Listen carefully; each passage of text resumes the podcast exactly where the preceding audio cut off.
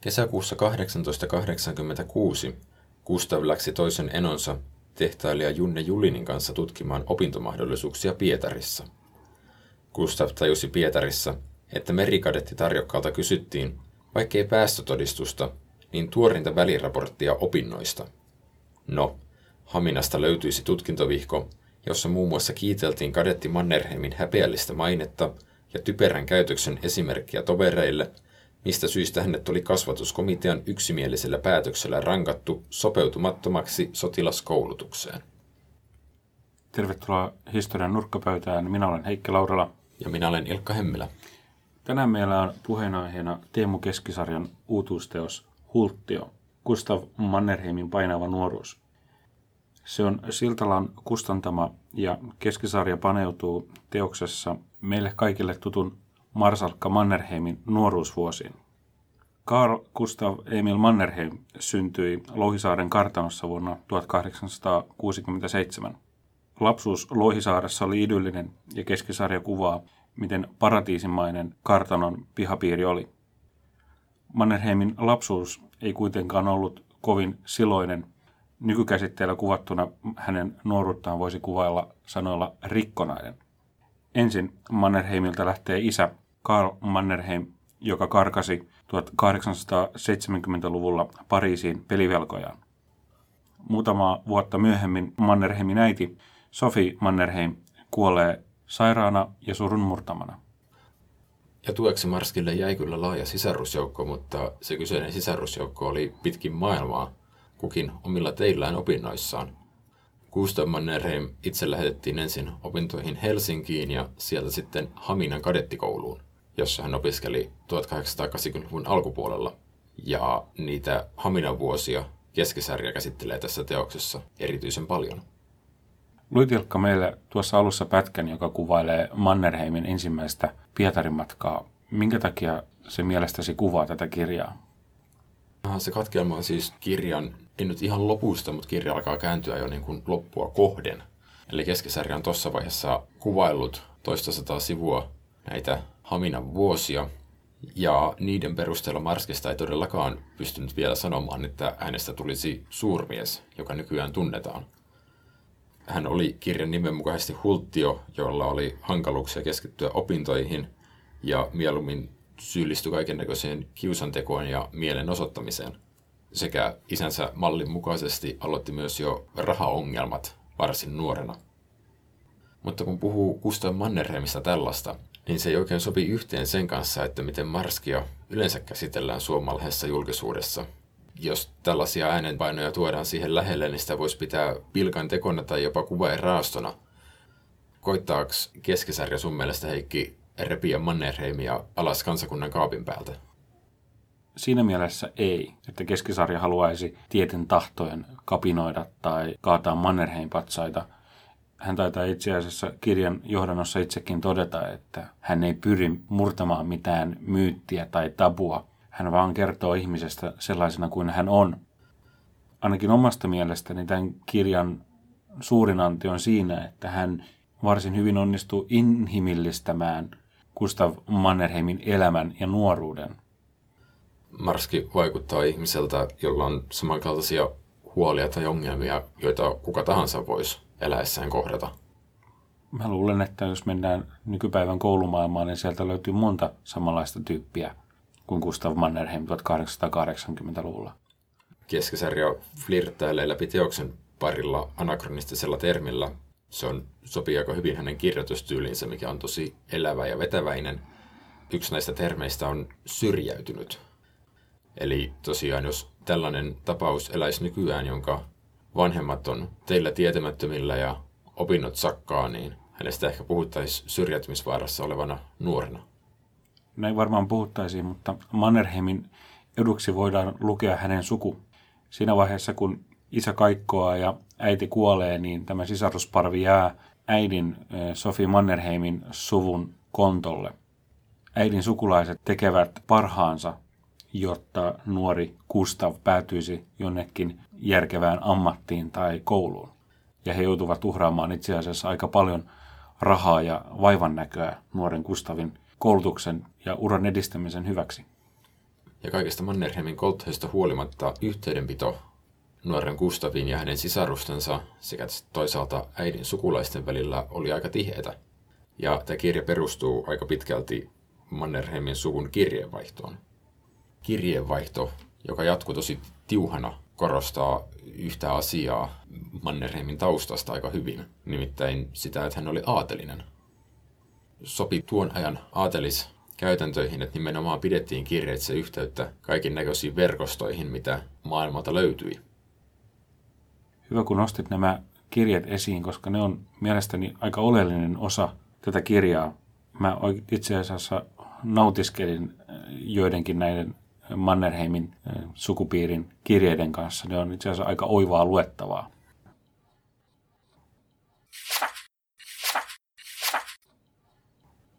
Kirjan lukiessa huomasin, että meillä on itse asiassa aika monta erilaista Mannerheimia täällä käsissämme. Meillä on ensinnäkin se julkinen tunnettu Mannerheim, joka tuolla Helsingissä ratsastaa pronssiin valettuna Mannerheimin tien vieressä. Hän on se kansallinen ikoni ja symboli, mutta hän on kuitenkin huomattavan paljon enemmän kuin pelkkä ratsastajapatsas tai Suomen marsalkka. Kirja lukiessani huomasin, että Mannerheimia on tarkasteltu aika lailla 1900-luvun ilmiönä. Se lienee ihan ymmärrettävää, jos huomioi, että hänen aktiiviset Suomen vuodet sijoittuvat tuonne vuosien 1917 ja 1946-47 väliin. Mutta Mannerheim oli kuitenkin 1800-luvun kasvatti ja tuote. Niin, kun Mannerheim syntyi, niin ei ollut vielä olemassa sellaista asiaa kuin itsenäinen Suomi. Ja sitten oli vielä olemassa sellainen asia kuin säätyyhteiskunta. Ja hän aatelisena kuului sen säätyyhteiskunnan ylimmälle portaalle. Ja ainakin osittain tämä sukunimi ja tausta, perhetausta, avasivat joitain mahdollisuuksia, mitkä ei ihan kaikille olleet avoinna. Ehkä teoriassa oli, mutta käytännössä esimerkiksi Haminan kadettikoulussa oli lähinnä ruotsinkielisiä opiskelijoita. Tämä maailma ei kuitenkaan kestänyt Mannerheimin kuolemaan asti. Hän itse asiassa eli läpi säätyyhteiskunnan romahduksen, joka tapahtui siinä samoihin aikoihin suurin piirtein kuin Suomikin itsenäistyi. Keskisarja mainitsee nopeasti ohimennen, että Mannerheim esimerkiksi osallistui viimeisille aatelispäiville oman sukunsa edustajana. Ja siinä samalla hän näki synnyin ympäristönsä romahtava myös toisella tapaa, eli Suomi tosiaan itsenäistyi. Hän ei ollut siinä kohtaa kyllä pahemmin ajatellut kuuliaisuutta Suomelle, vaan nimenomaan Venäjän saarille. Säätyyhteiskunnan romahdus on hyvä huomio. Mä itse pohdin sitä, että millainen kokemus ensimmäinen maailmansota on mahtanut Gustav Mannerheimille olla. Sota sentään hajotti ja rikkoi kaiken sen, mitä 1800-luvulla pidettiin hyvänä ja oikeana. Semmoinen tilanne vaati kykyä luoda nahkaa uudelleen niin sanotusti. Mannerheim ei ollut siinä kohtaa ihan täysin tyhjän päällä, että aateluus toi tiettyä statusta, kytköksiä, käytöstapoja, mitä oli opittu. Ne auttoi integroitumaan yhteiskunnan kerman kanssa. Ja näillä kyvyillä, kun Marski loi nahkansa uudelleen, niin 1800-luvun miehestä tuli 1900-luvun ilmiö. Kiinnitin tuossa kirjassa yhteen tämmöisen jännittävän yksityiskohtaan huomiota, mikä liittyy tähän murrosaikojen maailmanpolitiikkaan. Mannerheim ei ilmeisesti ollut kovin ideologinen ihminen. Hänen ei missään vaiheessa tarttunut mikään Suomen mielisyys tai fenomania sillä tavalla kuin ehkä joihinkin muihin 1800-luvun lopun suomalaisiin aatelisherroihin. Saattaa olla, että se fenomania jäi hiukan astetta alempiin piireihin. Että se oli vaikka akateemisissa piireissä vahvana, mutta niihin piireihin Gustav ei tosiaan koskaan päätynyt. Hän kävi tultuaan erotetuksi Haminan kadettikoulusta, tai no melkein tuli erotetuksi, sai kumminkin lopulta astetta pienemmän rangaistuksen, että sai itse erota, mistä ei maine mennyt ihan samalla tavalla, mutta sen jälkeen hän tosiaan lähti Helsinkiin ja luki ylioppilaaksi, jäämättä kuitenkaan sitten sille tielle. Ura vei Pietariin. Kyllä. Lienee ihan ymmärrettävää, että venäläisenä saarin armeijan upseerina ei voi olla kovin suuri suomalaisuus nationalisti. Mutta saarin aikainen Venäjäkin lakkasi tosiaan 1917 olemasta. Ja siinä kohtaa Mannerheim piti hakea se uskollisuuden kohde uudestaan. Keskisarja pohti, että miten Mannerheim koki siinä kohtaa Suomen. Että hän ei välttämättä kokenut sitä kotimaanaan, vaan korkeintaan synnyinmaana. Sitten palattiin vanhaan synnyinmaahan. Itse olen ainakin saanut sellaisen kuvan, että loppuvuodesta 1917 Mannerheim sattui olemaan oikeassa paikassa oikeaan aikaan. Ehdottomasti.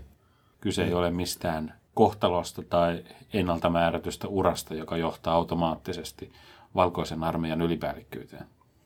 Ja sitä kautta kahta vuosikymmentä myöhemmin ylipäällikkyyteen uudestaan talvisodassa ja jatkosodassa. Mm.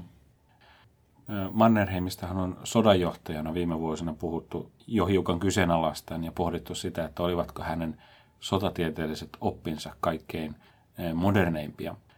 Jos ajattelee, että hän on käynyt sotilaallisen koulun 1800-luvun lopussa ja palvelut upseerina aselajissa, jonka konekiväärit ja tykistö teki vanhanaikaiseksi, eli käytännössä ratsuväessä, niin mitä sitä oikeastaan voi olettaa? Sekä koulutus että ensimmäinen aselaji olivat vuoteen 1939 mennessä auttamattomasti vanhanaikaisia. Ja Marskilla mahtui elämään aika muutakin monta onnenpotkua.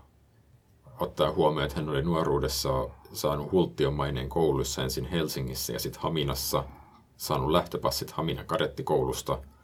Pietarin Ratsuväenopistossa opiskeltuaan päätyi puolalaiseen pikkurykmenttiin, mikä harmitti häntä aika suunnattomasti.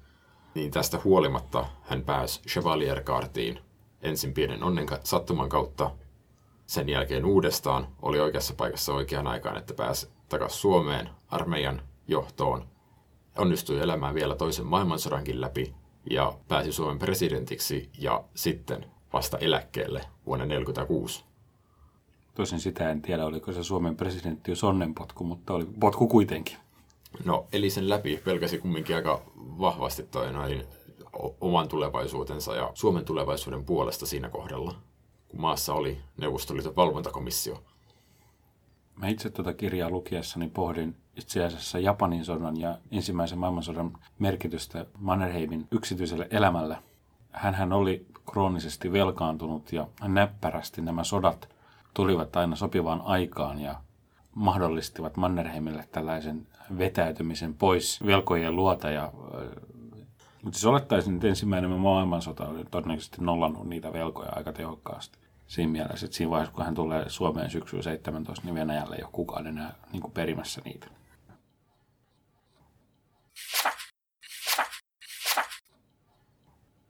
Tässä tulevana opettajana mä olen hiukan pohtinut tätä Mannerheimin hulttioluonnetta.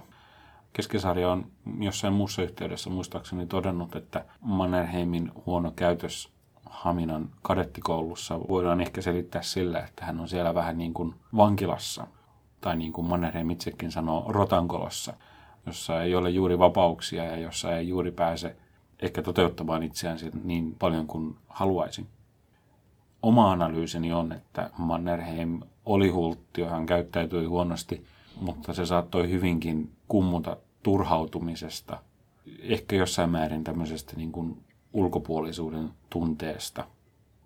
Mielenkiintoinen tapa siinä, että miten keskisarja käsittelee Mannerheimia on se, että no, hän ei luota pelkästään Mannerheimin omaan sanaan tai hänestä muodostuneisiin vanhoihin käsityksiin tai nopeisiin yksinkertaistuksiin – hän tosiaan toteaa, että Marski sivuttaa muistelmissaankin Haminan tai oman yksityiselämänsä loppujen lopuksi aika nopeasti. Ja tässä teoksessa keskisarja vuorostaan koittaa saada sen ihmisen sieltä takaa esille. Nuori Gustav Mannerheim on myös tiennyt, että hän on heikko ihminen.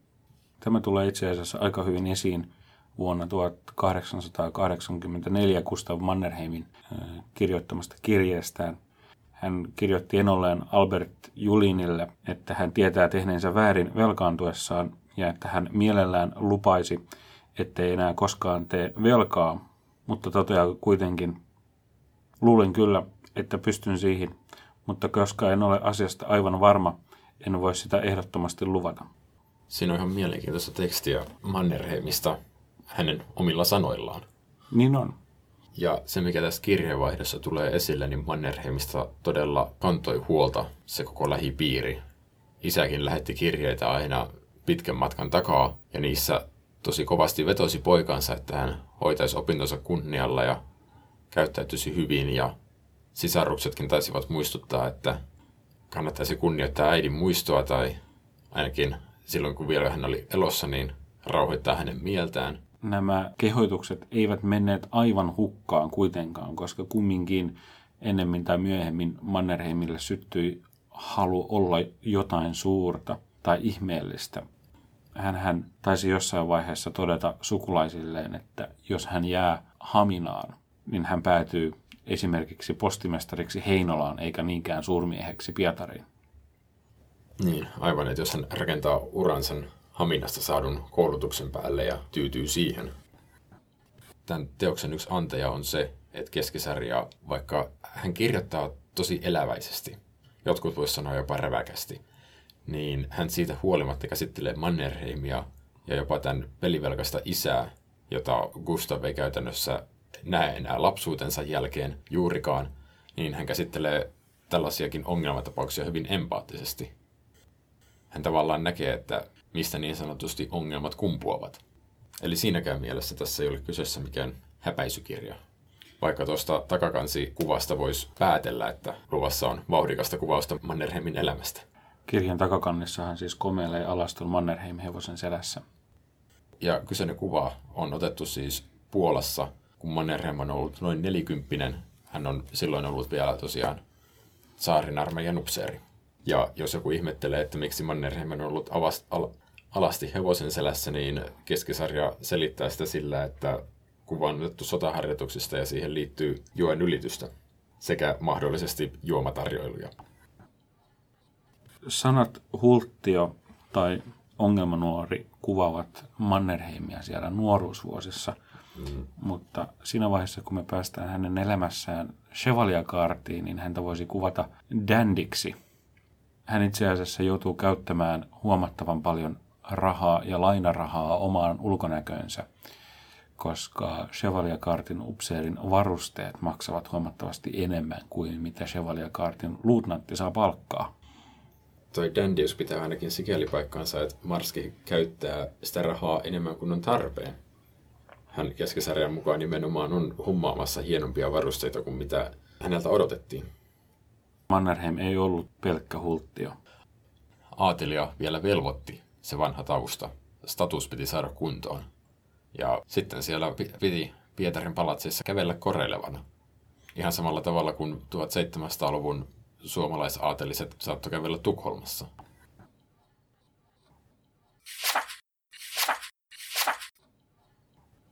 Eh, ehkä vielä pitäisi muutama kokoava sana sanoa Mannerheimista ilmiönä, koska yksi Marskin silmänpistävimpiä saavutuksia ei mun mielestäni ollut niinkään hänen Suomessa johtamat sodat, vaan hänen maineenhallintansa. Mannerheimhan lanseerasi vasta Suomen vuosina tämän tunnuksensa puhtain asein, puhtain aseen puolesta, mikä aika hyvin tietty sopii tällaiselle suurmainetta ja kaunista pintasilausta tavoittelevalle henkilölle. Mutta sitä maineenhallintaa helpottaa myös tosiaan se, että kun Haminasta muodostui hänelle jotenkin etäinen paikka, niin se päti myös palvelustovereihin. Marskille ei juuri jäänyt sieltä tuttavia. Ja tämä itse asiassa pätee hänen elämänsä muutenkin, Ennen Haminaa hän opiskeli pari vuotta Helsingissä ja myös Haminan jälkeen, mutta silloinkaan hänelle ei muodostunut nuoruuden tuttavia, jotka olisi voinut myöhemmin kertoa joitain tarinoita hänestä. Gustav Mannerheimin elämässä suunta kääntyi usein, ja sitten kun hän asettui pitkäksi aikaa jonnekin päin, niin se tapahtui nimenomaan Pietarin suunnalle, josta sitten taas piti tulla pois, kun valtio romahti alta.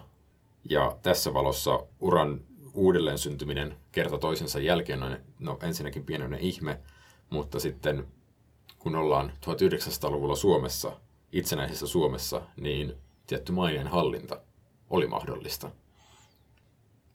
Hyvä, että otit tämän maineenhallinnan puheeksi. Minusta itsestäni alkaa tuntumaan, että me aletaan vasta näinä aikoina oikeasti näkemään kunnolla sinne maineenhallinnan taakse, näihin Mannerheimin pimeisiin puoliin.